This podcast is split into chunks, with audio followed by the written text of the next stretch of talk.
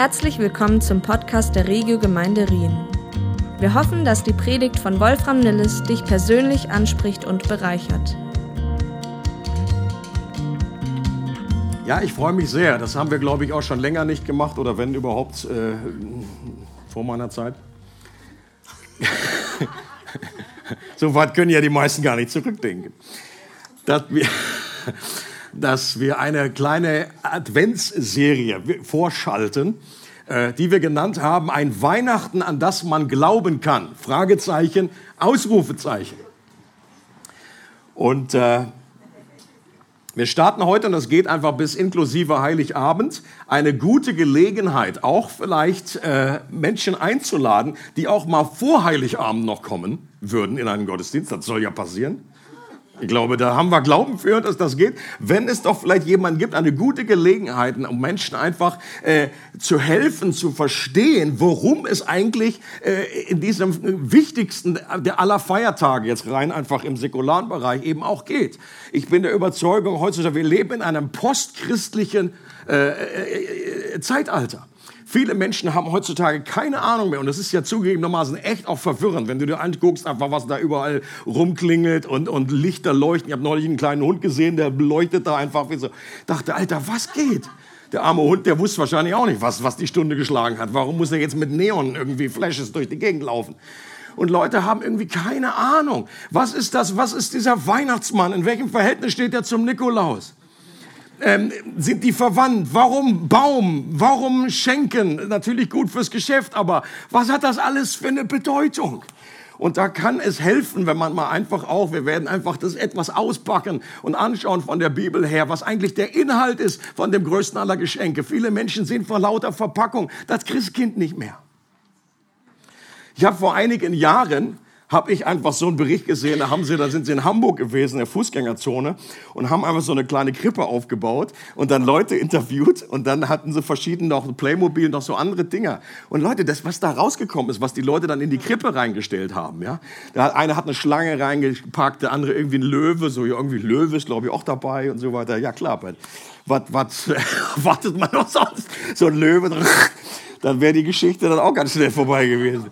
Und Leute, es war einfach zum Grölen, aber es eben auch zum Heulen gleichzeitig. Es war irgendwie so, es ist einfach nicht mehr, die Basics sind nicht mehr vorhanden. Und mir würde es persönlich ja nicht anders gehen, wenn ich nicht mal irgendwann äh, thank, thank God zum Glauben gefunden hätte. Ich wäre so eine, so eine, was immer. Ich hätte da Yoda reingestellt wahrscheinlich in die Krippe oder so.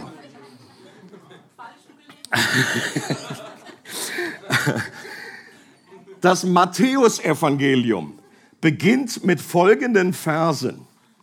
Das ist jetzt, wenn ihr genau zuhört, dann ist jetzt die Brücke von der einen Serie zur anderen Serie. Pass auf, pass auf.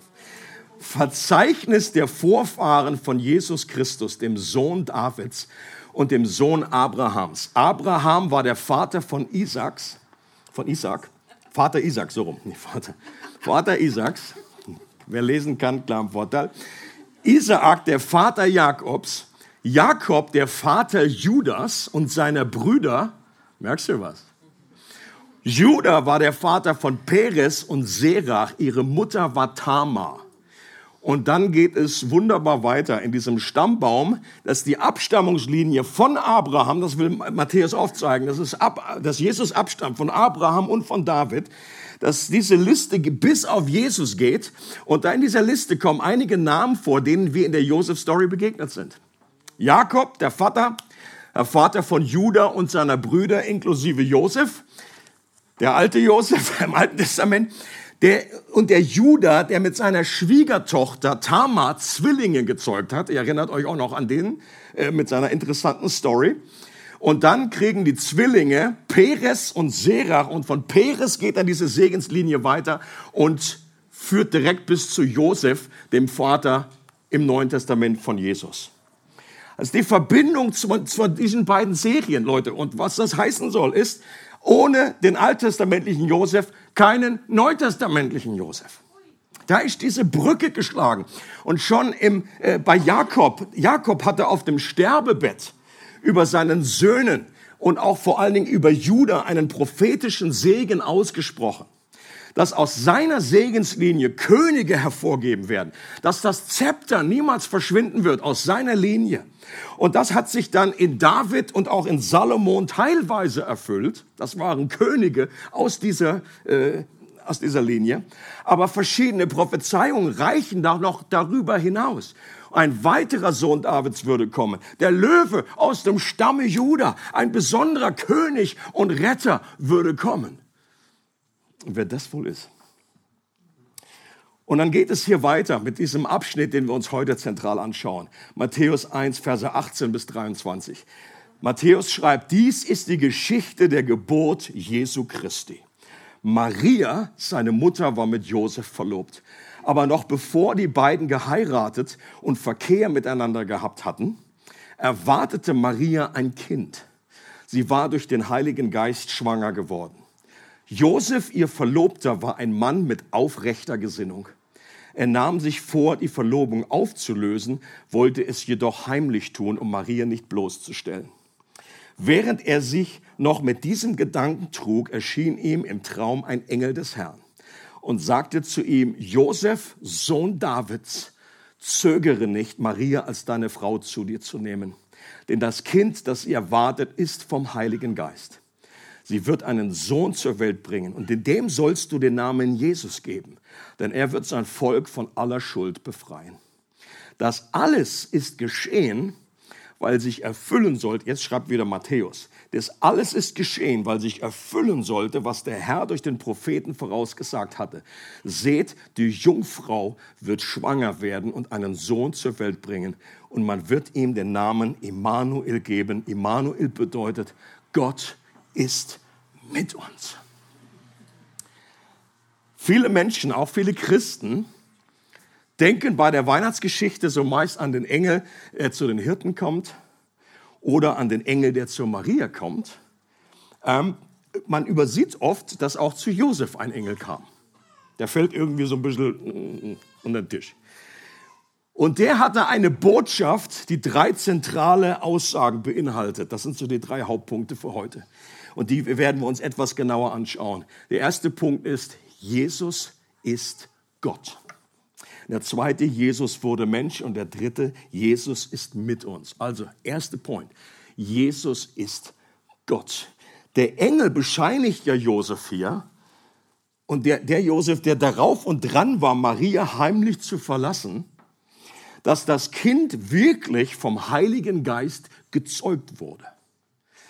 Und dass das kein normales Kind ist, sondern dass Gott selbst der Vater ist. Leute, bei all dem, ich, ich merke es selber bei mir eben auch, wir sind so vertraut mit diesen Sachen, das ist irgendwie nicht, hat nicht mehr diesen Knalleffekt, ist immer nicht dieser Sprengstoff, ist nicht mehr das Überraschungsei. Wir müssen uns einfach wie versuchen oder Gott um Hilfe bitten, Geist Gottes, dass er hilft, uns zu verstehen, was das bedeutet. Der Geist Gottes macht die Jungfrau schwanger. Ja, ist klar.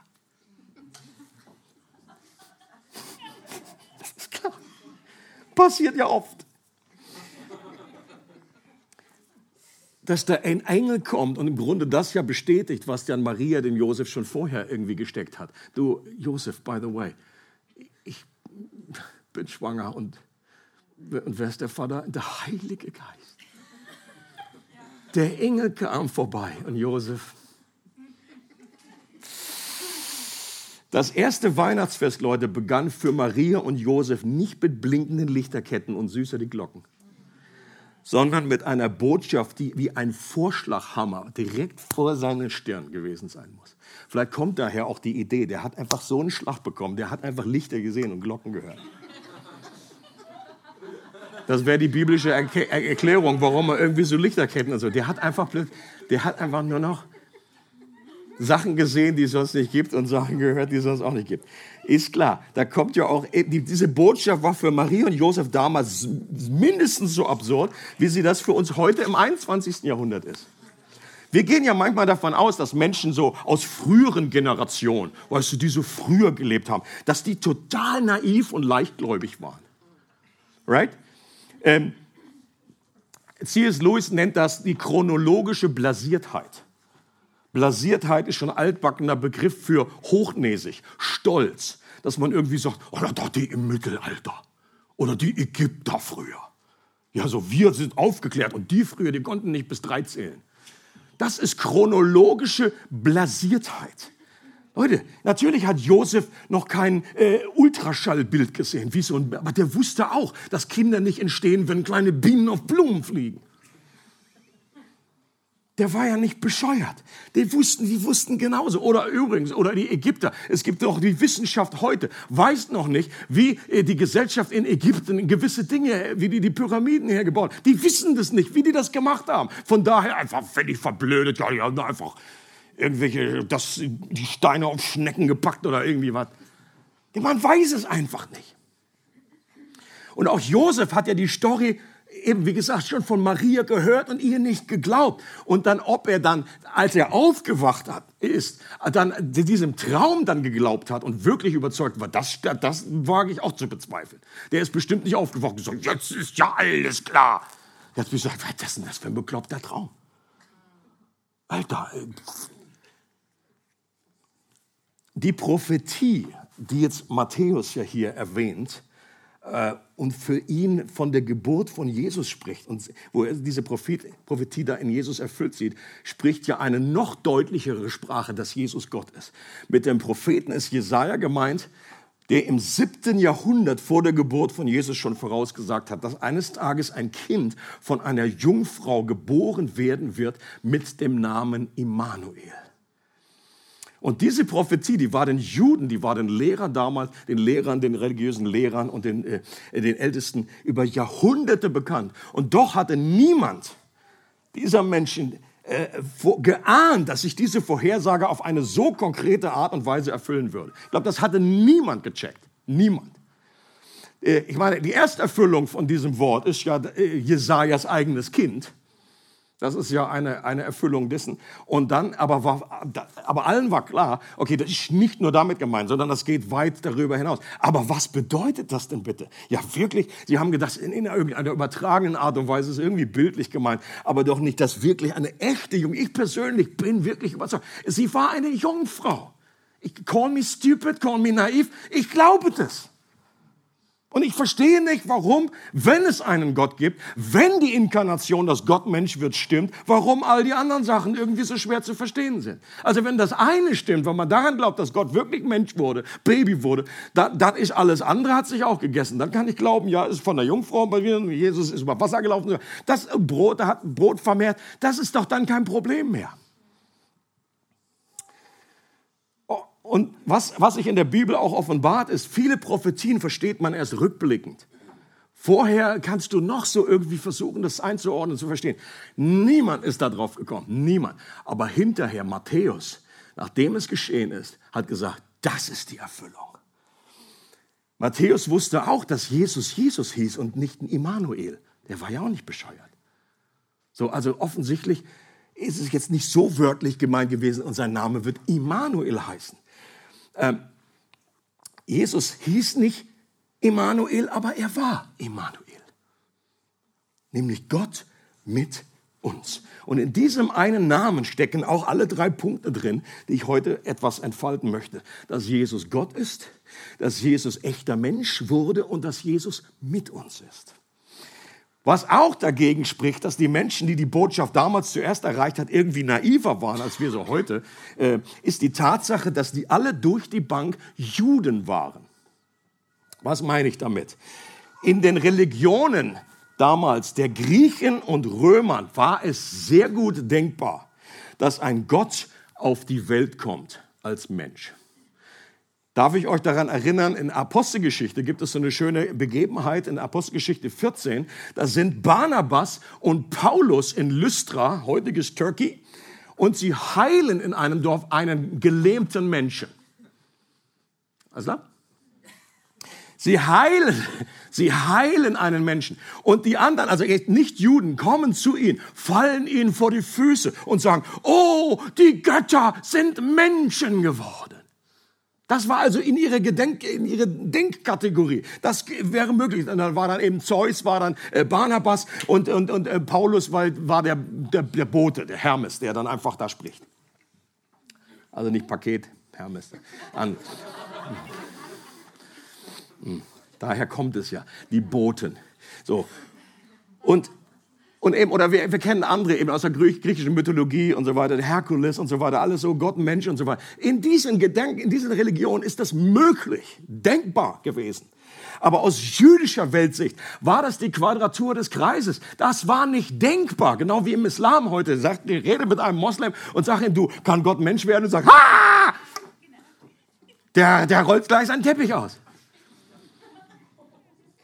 Das geht, das, das, das darf nicht sein. Das darf nicht sein.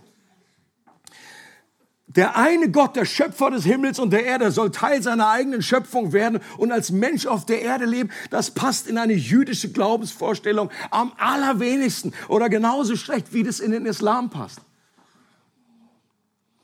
Und die ersten Christen, die ja fast alle Juden waren, genau das, dass die das geglaubt haben und jetzt Jesus als den einen wahren Gott des Alten Testamentes angebetet haben. Wie ist das möglich? Wie konnte es zu so einer Verwandlung ihres Weltbildes kommen? Ich persönlich bin der Überzeugung, das kann nur, das konnte nur geschehen, wenn es wirklich passiert ist. Alles andere ist absolut unmöglich zu versuchen, ein ganzes Volk irgendwie oder so Tausende von Juden irgendwie das versuchen irgendwie zu verstehen zu geben. Das ist unmöglich. Es wird ja immer wieder mal gesagt, dass Jesus selbst gar nicht behauptet hätte, dass er Gott ist. Schon mal gehört? Ähm, und es stimmt zwar, dass Jesus keine Visitenkarten verteilt hat mit der Aufschrift Jesus von Nazareth, Schreiner und Schöpfer. Follow me. On Twitter or live. Come after me. Schreiner und Schöpfer. You need a new table? I can do that. Und trotzdem hat Jesus ständig betont, dass er von einem himmlischen Ort gekommen hat, ist, dass er schon existiert hatte, bevor Abraham lebte. Und ihr müsst euch vorstellen, die Juden so. Und dann ging wieder die Hand in die Tasche, um den Stein zu suchen, den man da schon mal sicherheitshalber hatte dass er die Wahrheit in Person ist. Nicht ich erzähle euch eine weiter, sondern ich bin die Wahrheit, Leute. Diese Worte, dass Menschen ihn ehren und anbeten sollten. Jesus betet mich an, glaubt an mich, ehrt mich.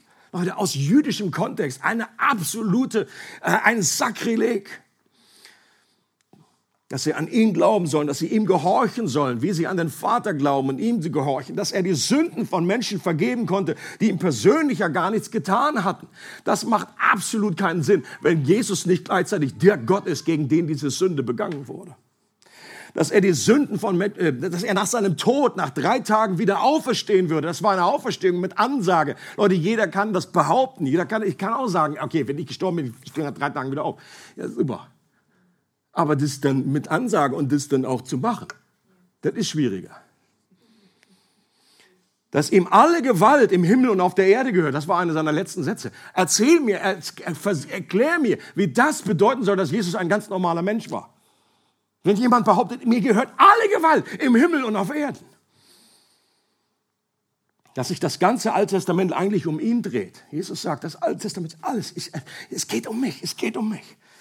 Das Neue Testament ist voll von Hinweisen, die nur einen Schluss zulassen. Sie behaupten genau das, was Matthäus hier behauptet. Jesus ist Gott, Immanuel, Gott mit uns. Und Jesus wirkte auf Menschen damals ein schönes Bild, ähm, das ich übernommen habe hier von Timothy Keller, auf den diese Predigtserie eben auch beruht. Wenn er noch ein schönes Weihnachtsgeschenk sucht, Timothy Keller, Stille Nacht, Heilige Nacht. Ähm, so, äh, ja, Titel kann man so lassen, muss man nicht. Aber, Kleiner Werbeblock. Das ist, dürft ihr gerne verschenken. Super, super äh, für, für Leute, die einfach da unterwegs sind, am Suchen sind. Für euch selber auch, aber auch zum Weitergeben. Ein klasse Bild, das er bringt. Er sagt, Jesus wirkte auf Menschen damals wie eine gigantische Billardkugel der den Menschen, die ihm begegneten, eine drastisch neue Richtung gab. Alle schon mal Billard gespielt, Billard, weiße Kugel, stößt gegen andere Kugeln, pff, die bewegen sich. Äh, meistens wenn man gut eingekreidet hat. An Jesus scheiden sich die Geister. Er hat Extremsituationen provoziert. Lest die Evangelien und du wirst genau zu diesem Schluss kommen. Die einen bekamen so eine Wut auf ihn, dass sie ihn die Klippe runterschmeißen wollten oder einfach Steine draufschmeißen. Andere haben so einen Schrecken bekommen, dass sie ausriefen, Herr, geh weg von mir. Ich bin ein sündiger Mensch, geh weg von mir. Und wieder andere fallen ihm vor, äh, vor die Füße und beten ihn an. Das sind alles Extremsituationen. Timothy Keller schreibt hier schönes Zitat, wenn Jesus der ist, der zu sein er behauptet, dann muss ich ihn zum Mittelpunkt meines ganzen Lebens machen. Und wenn er es nicht ist, dann kann man ihn nur hassen oder vor ihm davonrennen. Es gibt keine andere sinnvolle Reaktion. Entweder ist er Gott oder nicht. Entweder ist er total verrückt oder absolut wunderbar. Doch unsere heutige Welt ist voll von Menschen, die behaupten, an Jesus zu glauben und zu verstehen, wer er ist, aber es hat ihr Leben nicht verändert. Sie finden Jesus nur nett. Und das ist die eine Möglichkeit, die eigentlich unmöglich ist. Du kannst Jesus nicht nur nett finden, sondern er ist entweder Gott und dann baue ich mein ganzes Leben um ihn rum. Dann muss alles, was er gesagt hat, relevant haben, Relevanz haben. Dann muss alles stimmen, was er gesagt hat. Oder, ich meine, das ist ja eine neue Formulierung von dem berühmten C.S. Lewis Zitat, dass Jesus irgendwie, er ist irrer, er ist Lügner und, oder er ist wirklich Gott. Und das ist nur, wenn, wenn man Jesus nur nett findet oder irgendwie als, als Accessoire in sein Leben irgendwie noch mit einfach dazugenommen hat, das ist nur dadurch zu erklären, dass wir dem wahren Jesus noch nicht wirklich begegnet sind. Es hat noch nicht, ist noch nicht zu, der, zu diesem, dieser Berührung gekommen zwischen Jesus als Billardkugel und unserem Leben. Wir, wir, wir stehen da immer noch an selber, Jesus ist vielleicht an uns vorbei geschlittert. Ähm, wenn ich Billard spiele, kommt das häufiger vor. Dann, es kommt zu keiner Berührung. Es wird, es wird nicht, es hat keinen Effekt in unserem Leben. Und dann, dieser hat dann die Wahrheit unseres Herzens noch nicht wirklich äh, erreicht, durchdrungen. Und dieser Jesus, dass Jesus Gott ist in menschlicher Gestalt, hat uns noch nicht wirklich erreicht. Zweiter Point, Jesus war, wurde Mensch. In dem Namen Immanuel steckt eben auch diese Wahrheit, dass er einer von uns wurde. Uns heißt Menschheit. Dass Jesus nicht nur ganz Gott war, sondern auch ganz Mensch wurde. Jesus kam, da sind sich die meisten, die auch hier sitzen, einig, durch eine gewöhnliche Frau, einen Teenager, als normales Baby zur Welt, mit allem, was dazu gehört als Baby. Also diesen heiligen Schein, äh, den hatte er sehr wahrscheinlich nicht. Auch wenn der in der Krippe oft irgendwie, ja, der hat genauso geschrien, als er zum ersten Mal Luft in den Lungen gekriegt hat. Er musste als Kind laufen lernen. Und allein diese Vorstellung, stellt euch vor, Gott macht seinen ersten Schritt. Gott wird gestillt. Und dann ist er später zur Schule gegangen, dann hat er gearbeitet, er wurde müde, er hat gegessen wie alle anderen Menschen. Und die Frage ist, wozu war das bitte gut? Oder wie man im Deutschen sagt, what's the point? Der Punkt wird unter anderem erklärt in der Stelle im Hebräerbrief, Hebräer 2. Da heißt es, ihnen, seinen Brüdern und Schwestern, musste er, gemeint ist Jesus, in jeder Hinsicht gleich werden. Er musste in jeder Hinsicht gleich werden. Deshalb kann er jetzt als ein barmherziger und treuer Hohepriester vor Gott für sie eintreten. Ein hoher Priester, durch den die Sünden des Volkes gesühnt werden. Und weil er selbst gelitten hat und Versuchungen ausgesetzt war, kann er denen helfen, die ebenfalls Versuchungen ausgesetzt sind. Das ist etwas, was wir letzten Sonntag schön gehört haben, die Melodie, diesen Aspekt von, dass Jesus ein hoher Priester ist, ein Mittler zwischen Gott und Mensch. Und der Punkt ist, was dieser Abschnitt auch zeigt, dass sich Jesus wirklich mit unserem Leben identifizieren kann er wirklich mit uns mitfühlen kann. Nicht nur, weil er Gott ist und uns erschaffen hat, sondern weil er selbst am eigenen Leibe erfahren hat. Und das ist etwas völlig anderes. Er weiß, wie es ist, einsam zu sein. Er weiß, wie es ist, verraten zu werden. Er weiß, wie es ist, Schmerzen äh, äh, zu spüren. Er weiß, wie es ist, versucht zu werden. Er weiß, wie es ist, zu beten und keine Antwort zu erhalten. Zumindest das eine Mal, als er im Garten war und gesagt, nimm diesen Kelch von mir, Vater. Er weiß, was es heißt, dem Tod ins Auge zu schauen. Wer von uns eine Krise durchmacht in seinem Leben, der fühlt sich zu welchen Menschen besonders hingezogen?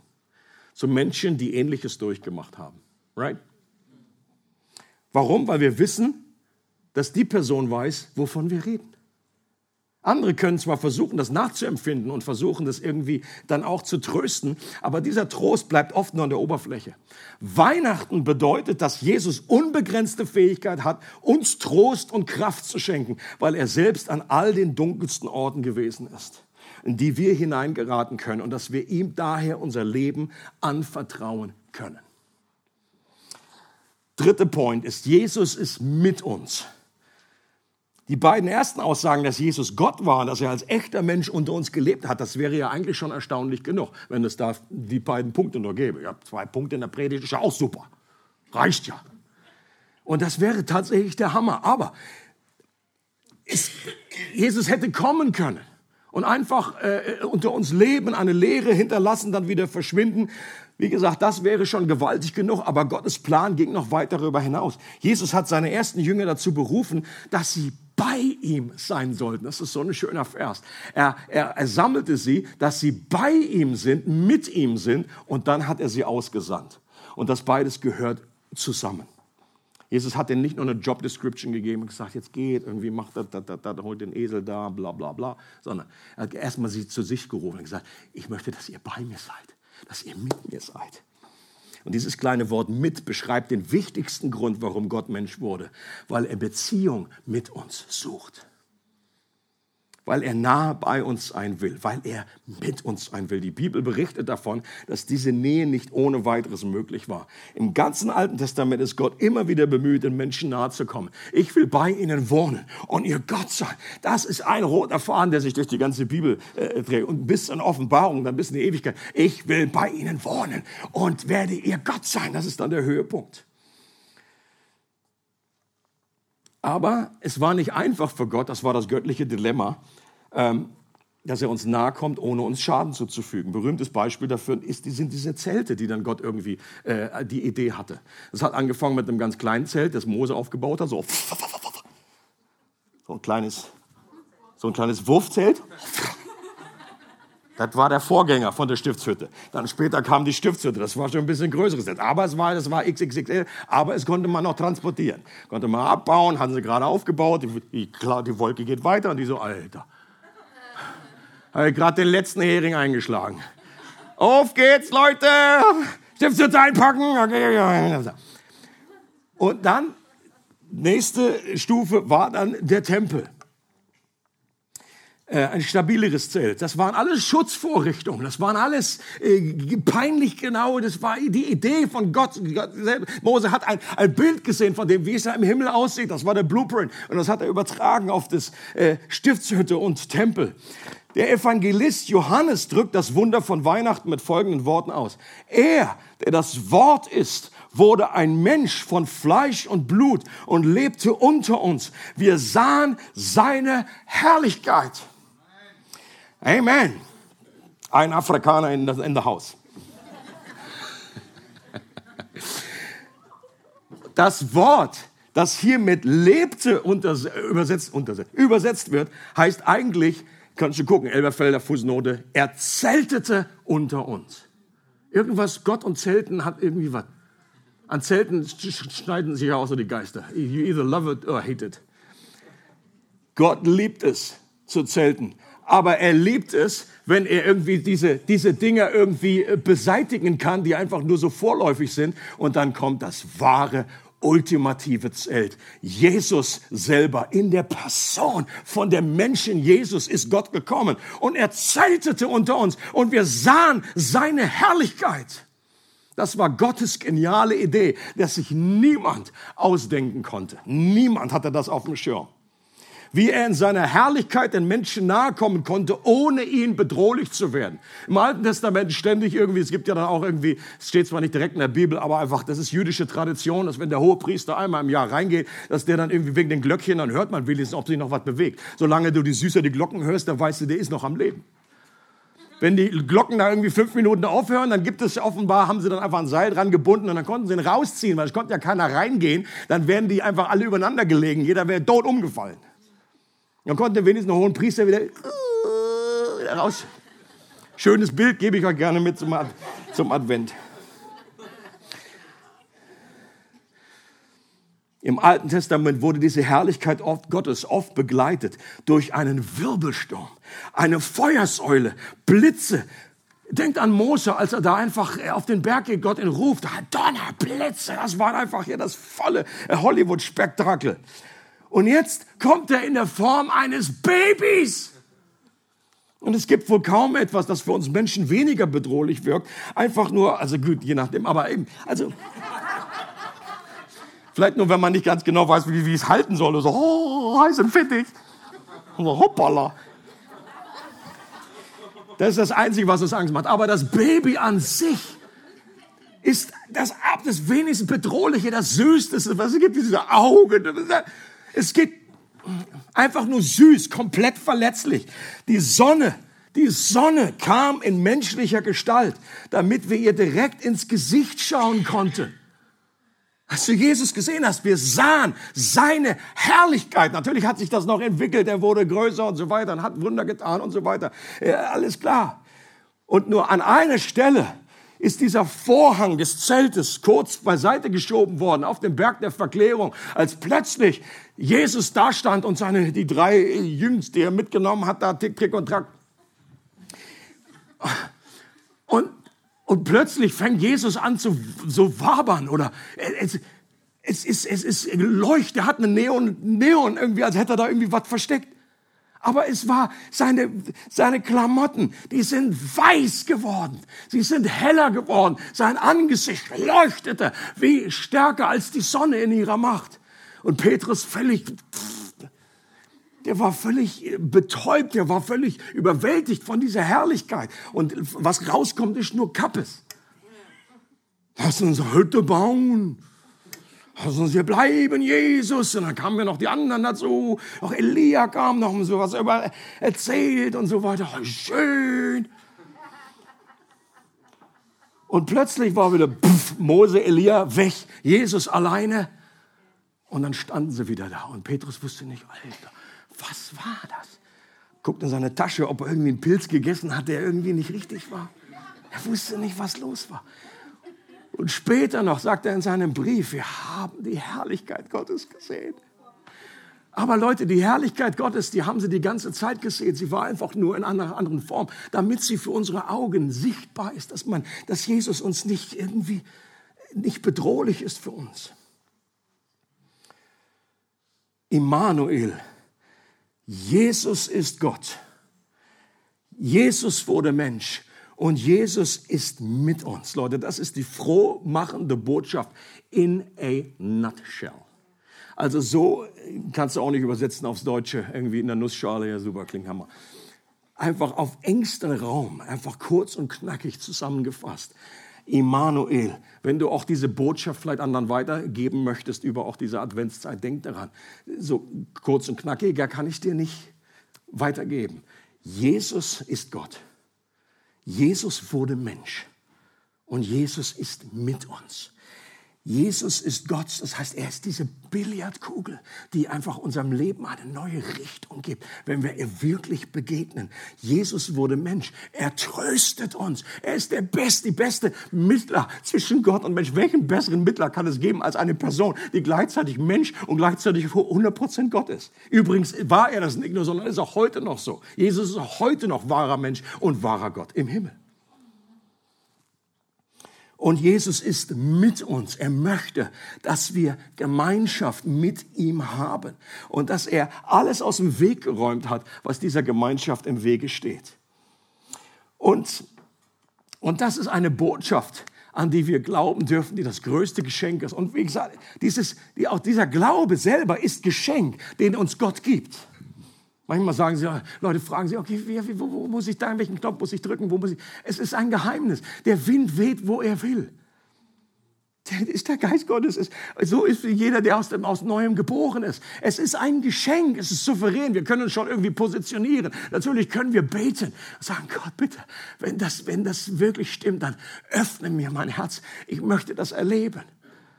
Aber es bleibt ein Mysterium. Es bleibt ein Geschenk, was Gott uns anvertraut. Und was es auch braucht bei dieser besten allen Botschaften, auch nachdem man sie gehört hat, ist einen Mut. Ein, es ist mutig, äh, wie soll ich sagen, eine, eine wichtige Voraussetzung. Und das sehen wir eben auch am Beispiel von, ist einen Mut zu haben.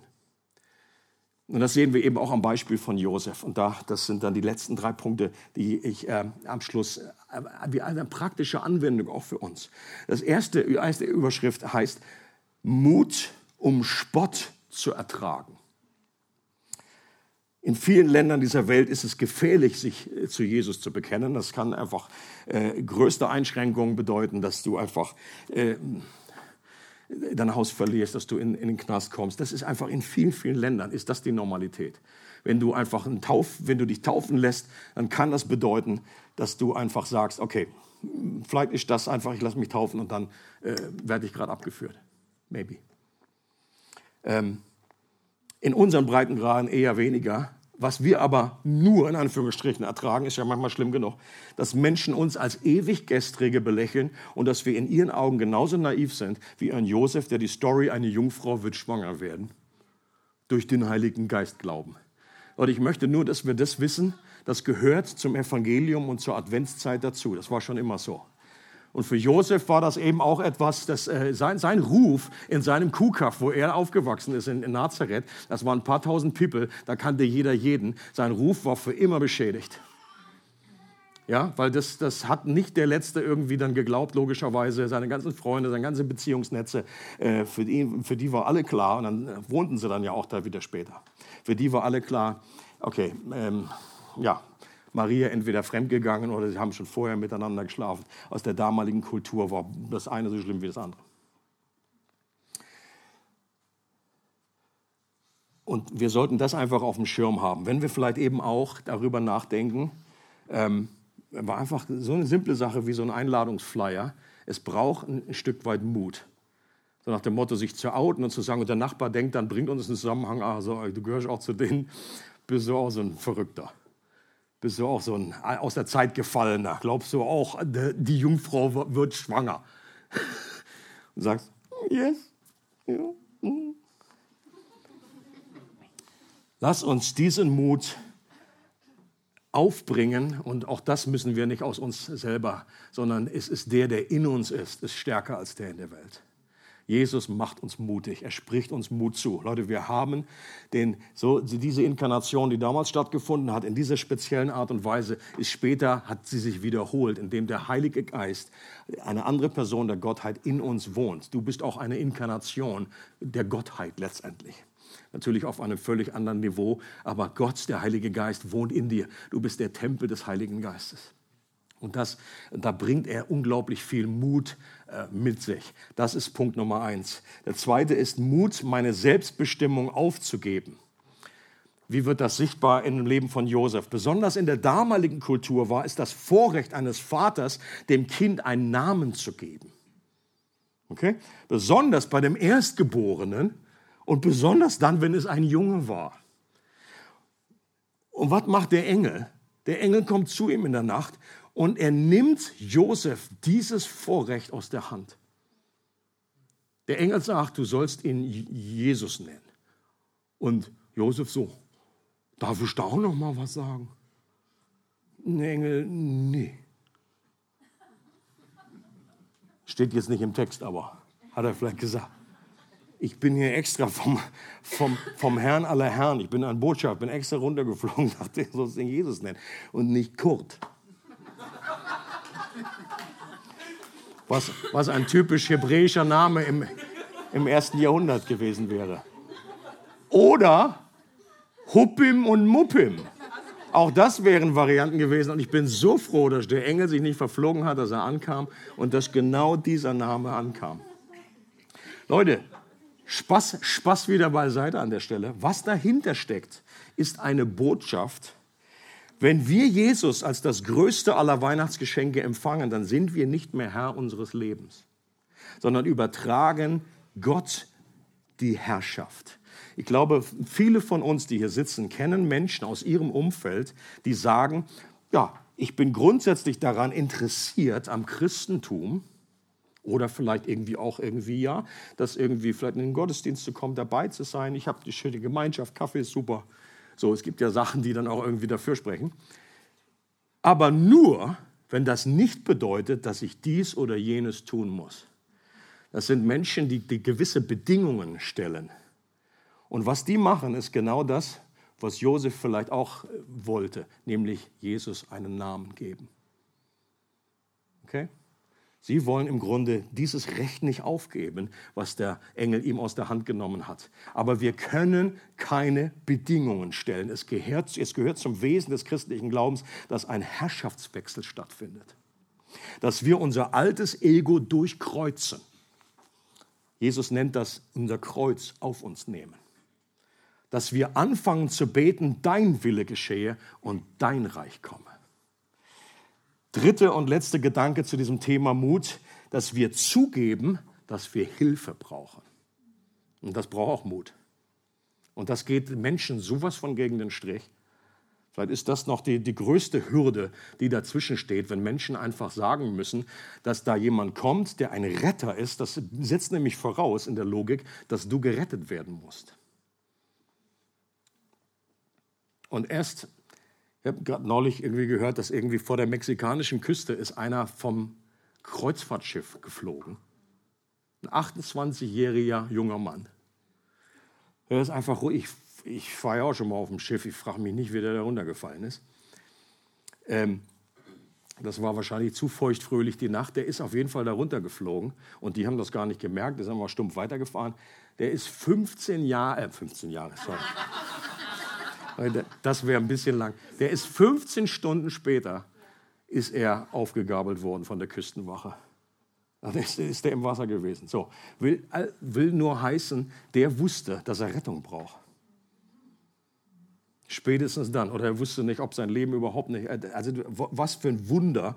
Der wird auch das Weihnachten ganz anders feiern. Und vielleicht wird er auch dadurch, durch diese Experience, einfach äh, sein Herz ganz neu öffnen für eine andere Art von Rettung, die noch viel wichtiger ist. Nicht nur der Name Immanuel, sondern auch der Name Jesus war Programm. Der Engel sagt zu Josef, er soll Jesus heißen, das heißt Gott rettet.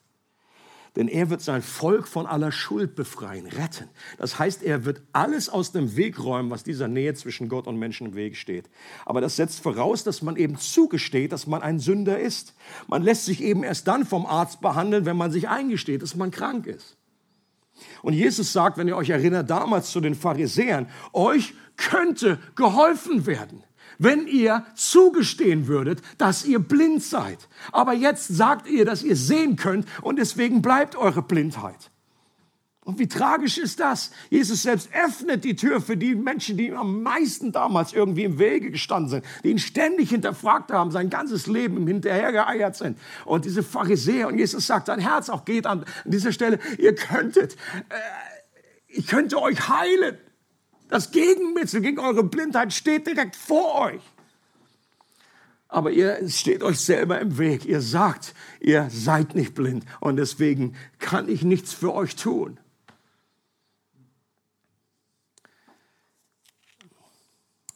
Und ich möchte, dass wir uns einladen, dass wir jetzt am, am Schluss äh, uns auch etwas Mutiges tun. Ähm, hält sich in Grenzen vom Mut, aber es ist doch ein gewisser Mutschritt erforderlich. Und zwar lasse hier bewusst diese drei, diese drei Gedanken. Mut, um Spott zu ertragen oder irgendwie belächelt zu werden. Mut, meine Selbstbestimmung aufzugeben und vielleicht in irgendwelchen Bereichen, wo ich selber noch irgendwie sage, Gott, da möchte ich nicht, dass du mir dazwischen fuscht.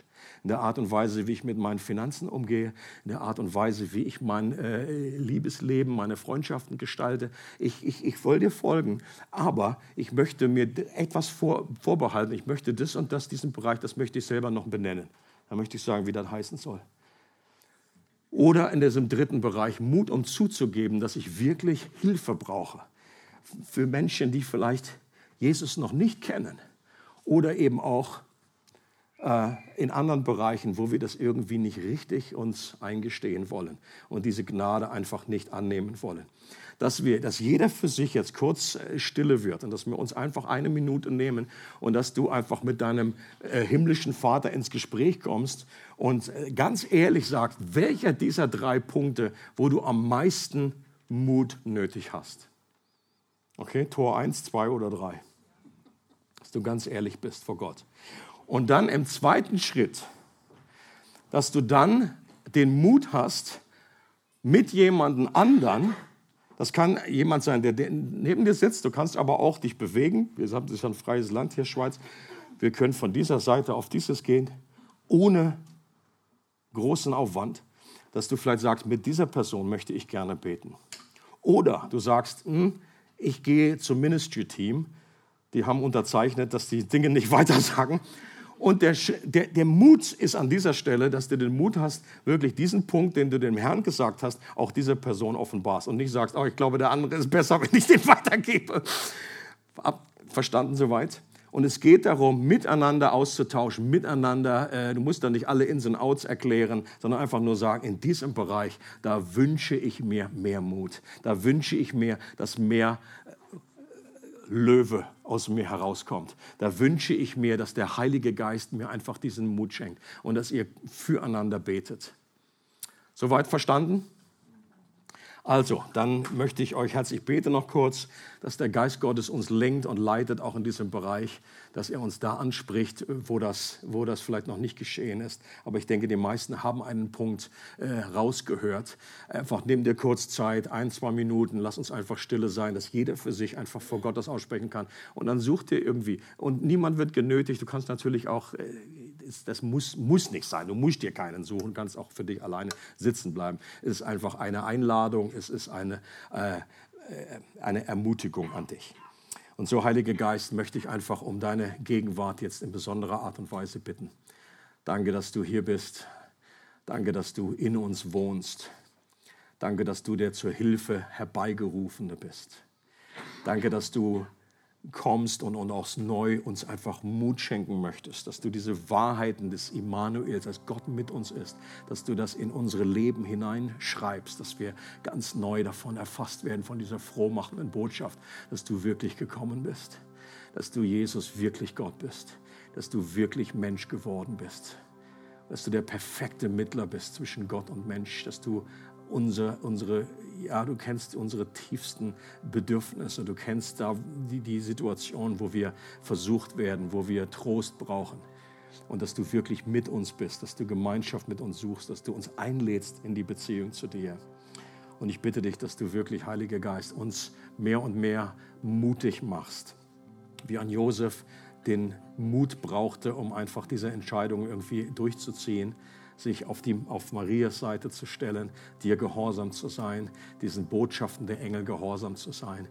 Und danke, Herr, dass das einfach mit dazu gehört, dass das ein Teil ist von dem Evangelium, der frohmachenden Botschaft, aber die eben auch für viele andere Menschen eine Torheit äh, sind. Etwas völlig Verrücktes, etwas völlig Versponnenes, dass wir mutig sind.